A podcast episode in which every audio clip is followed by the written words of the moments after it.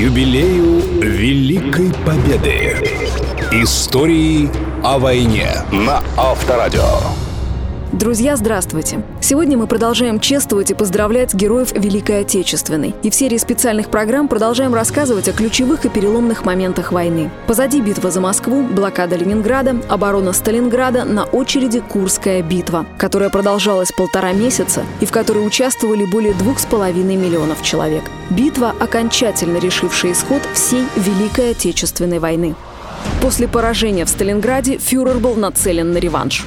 В 1943 году в Восточной Украине в центре фронта образовался выступ глубиной 150 и шириной до 200 километров, обращенный на запад, так называемая Курская дуга. И именно здесь германское командование решает провести летнюю стратегическую операцию. Она получила название «Цитадель», и фюрер честолюбиво заявлял, что победа под Курском должна послужить факелом для всего мира. Однако в Москве узнали о планах немцев. Причем еще за три дня до подписания Гитлером на стол Сталина лег точный текст директивы, завизированный всеми службами вермахта. Вот что рассказал в одном из интервью знаменитый советский разведчик генерал-лейтенант Вадим Кирпиченко. По данным из Лондона, за два месяца мы сообщили, сколько сил будет задействовано со стороны Германии. Точная дата выступления. Были точно сообщены количество расположения немецких полевых военных аэродромов. Стратегия, тактика была раскрыта.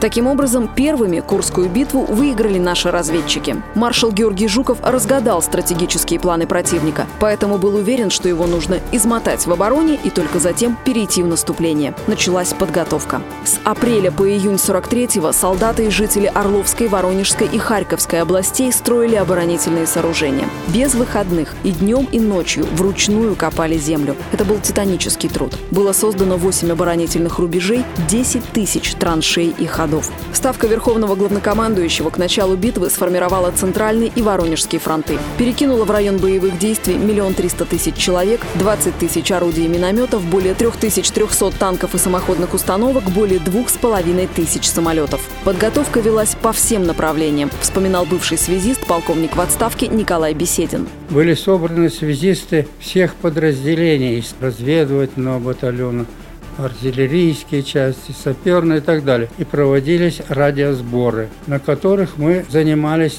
и решался вопрос чего? Сколачивания экипажей, знакомства экипажей, для того, чтобы понимали друг друга в эфире.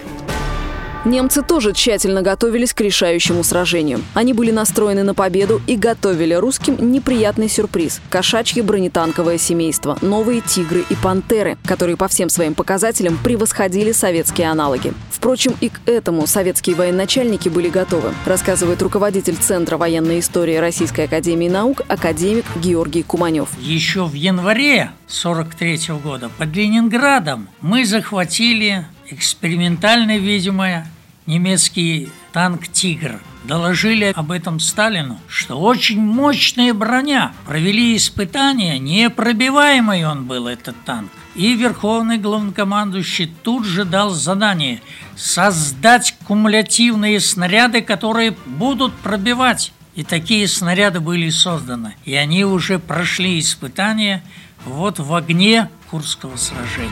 Вслед за «Тигром» появился другой грозный зверь – танк «Пантера». В этой машине немецкие инженеры воплотили все достижения конструкторов. «Пантера» весила на 10 тонн меньше «Тигра», но не уступала ему по техническим характеристикам, говорит научный сотрудник музея бронетанкового вооружения и техники в Кубинке Вера Захарова. Мощное вооружение, мощная броня давали возможность, конечно, этому танку противнику создавать много проблем. Но, несмотря на это, огромное количество на Восточном фронте, то есть на нашем, их было уничтожено. Безусловно, солдаты осознавали опасность грозного противника. Но миф о непобедимости немецких танков был разрушен. В мае все советские войска прошли спецподготовку. Всех солдат буквально прокатали танками в окопах. Именно так бойцы учились бить в слабую часть бронированных кошек – гусеницы и боковые части. Однако настоящим героем Курской битвы стал наш чудо-танк – простой, легкий и маневренный Т-34. Слово историку, военному консультанту Булату Максутову. Танк оказался очень дешевом производстве. Машина в боевых условиях, получив ряд повреждений, очень быстро ремонтировалась. Также за управление этой машиной мог сесть практически вчерашний тракторист. Середине лета стороны были готовы к бою. Самое крупное встречное танковое сражение Второй мировой войны началось 12 июля, недалеко от железнодорожной станции Прохоровка. Удары по вражеским позициям велись из почти 600 орудий и минометов. Слово историку Георгию Куманеву. Перед самым началом вражеского наступления, когда за с десяток минут Солдаты вермахта стали выползать из своих щелей укреплений. Командующий войсками Центрального фронта Константин Кракосовский отдал приказ артиллерии открыть огонь. Представляете, они уже выползли многие, ну как клопы из укрытий, и артиллерия нанесла мощный удар. Потом мне Константин Константинович сказал, если бы мы еще на пяток минут подождали бы, когда они все оттуда выползут, и тогда бы накрыли, эффективность была бы еще больше. Затем наступила тишина. Никто не решался наступать первым.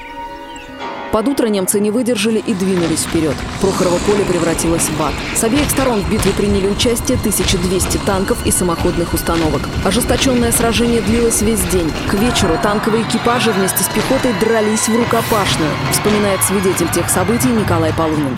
С обеих сторон около двух миллионов во всей дуге военнослужащих, сотни танков с их стороны, самолетов и наших, и их. Не услышишь голос, надо кричать было на ухо, чтобы услышать друг друга. Земля вот дрожит, солнце еле просматривалось от пыли и дыма. Не знаешь, чьи это бьют. И вот так продолжалось 55 дней.